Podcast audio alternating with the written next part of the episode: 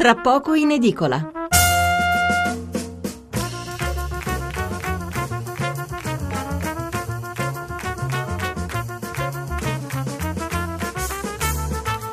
Buonasera da Stefano Mensurati e benvenuti all'ascolto di Tra poco in edicola, la rassegna stampa notturna di Radio 1. Numero verde per intervenire in diretta 800 05 05 78, numero per gli sms o whatsapp 335 699 29 49. Salvo qualche eccezione, come poi eh, sentiremo, le aperture di giovedì 11 dicembre insistono tutte sullo stesso argomento. A dominare il campo è il discorso del Presidente della Repubblica Napolitano all'Accademia dei Lincei, un discorso che ha toccato diversi punti caldi, concentrandosi in particolare sull'antipolitica, che secondo Napolitano è diventata, aperte virgolette, quasi una patologia eversiva. Parole forti che hanno subito provocato tutta una serie di reazioni politiche. Tra poco leggeremo titoli e commenti, e ce ne sono davvero tanti, così vi farete un'idea più precisa. E subito dopo parleremo proprio di questo, dell'antipolitica, e vi invito a intervenire numerosi per dire la vostra.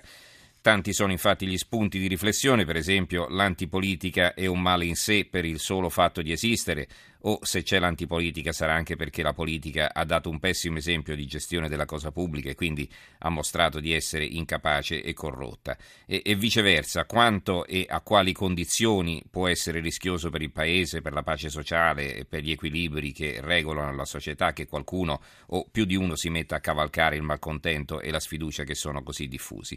Allora chiamateci e scriveteci il numero verde l'800 05 05 78, il numero per i messaggi il 335 699 29 49. Ci sarà tutto il tempo eh, di dire la vostra perché porteremo avanti l'argomento fino all'una, quindi per tutta la prima parte.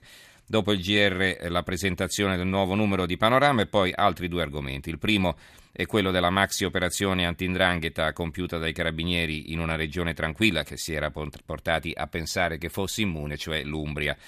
Poi per, per, concludere una bella storia raccontata dalla sua protagonista, una ragazza etiope scappata quando aveva 18 anni dal suo paese eh, dove stava eh, per essere arrestata per via delle sue battaglie contro l'esproprio delle terre ai contadini e agli allevatori e terre che venivano vendute alle multinazionali.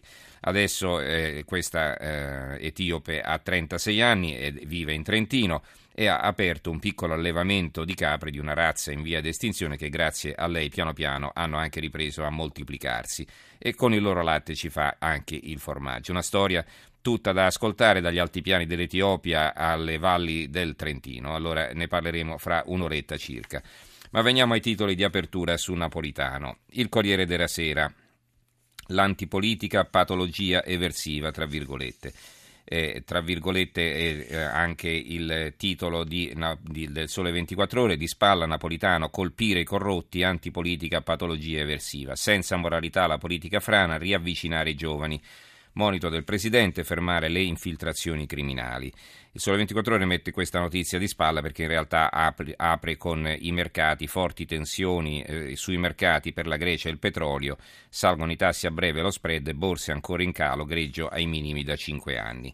La Repubblica, Napolitano, stop all'antipolitica. Il Messaggero, il Colle, antipolitica eversiva.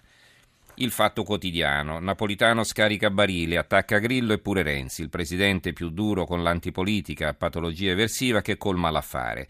Lascia un'Italia in macerie ma dà la colpa agli altri, al Movimento 5 Stelle che ha reso, tra virgolette, violento il Parlamento e al Premier, tra virgolette, banditore di smisurate speranze.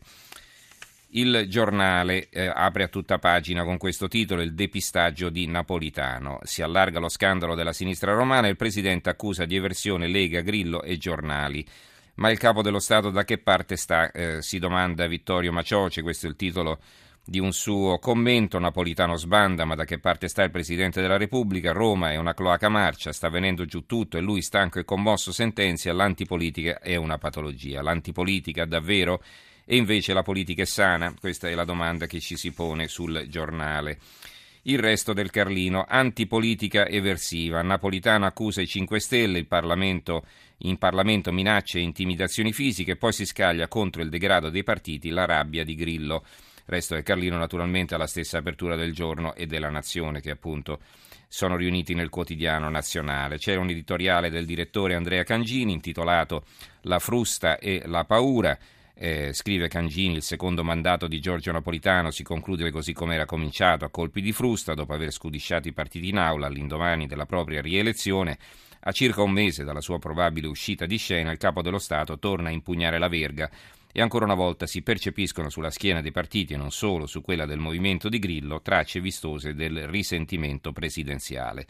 Cambiano i toni, non cambia lo spirito, è in nome della politica che Giorgio Napolitano scudisce i politici e nel suo incedere contro le cieche contrapposizioni e contro la patologia eversiva dell'antipolitica si coglie l'apprensione di un uomo di Stato per il destino dell'Italia.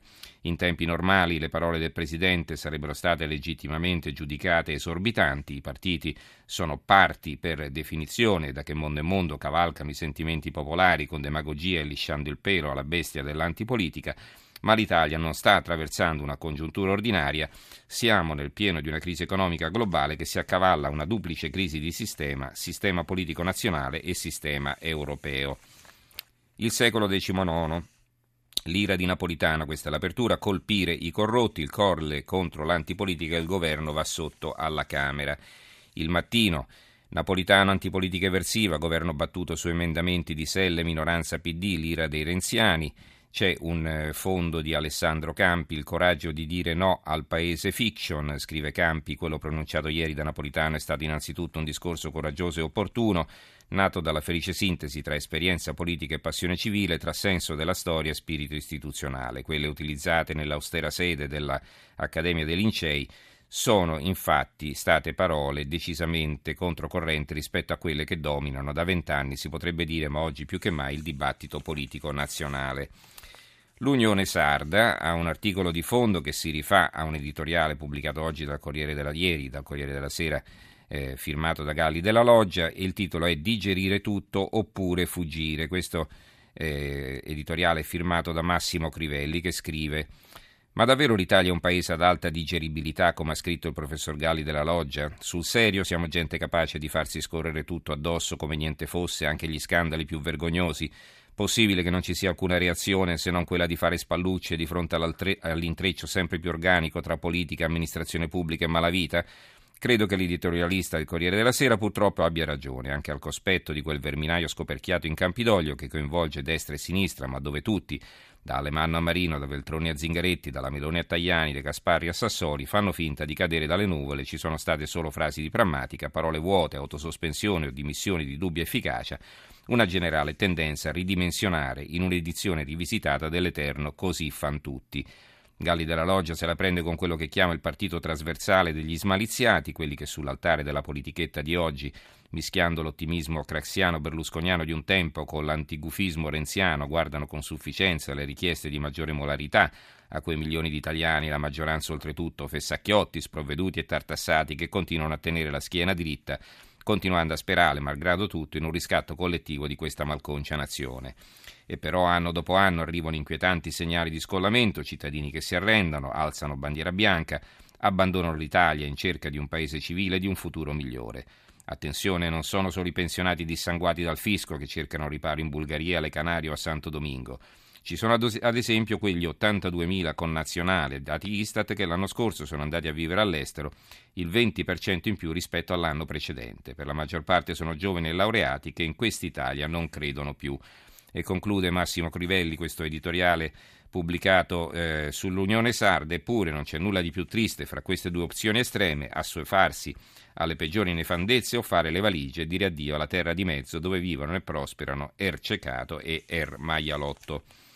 Il Tirreno eh, riporta un corsivo di taglio basso che ve lo voglio leggere perché insomma visto che parliamo di antipolitica e eh, qualche prurito leggendo questo corsivo ci viene, eppur si muove, copione e confuso, questo è il titolo.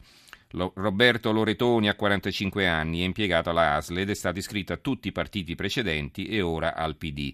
Dal 99 è stato nominato in nove consigli di amministrazione e per cinque anni è stato assessore. Perché ne parliamo? Perché è in corsa per guidare il suo partito a Spoleto e ha copiato il suo programma da quelli proposti quattro anni fa dai due candidati alla segreteria PD di Livorno. Ieri si è giustificato. Ho deciso di ispirarmi a modelli di PD vincenti, una storia esemplare che spiega bene a che punto siamo arrivati e perché. Questo eh, corsivo è stato pubblicato sul Tirreno, che è appunto il quotidiano di Livorno.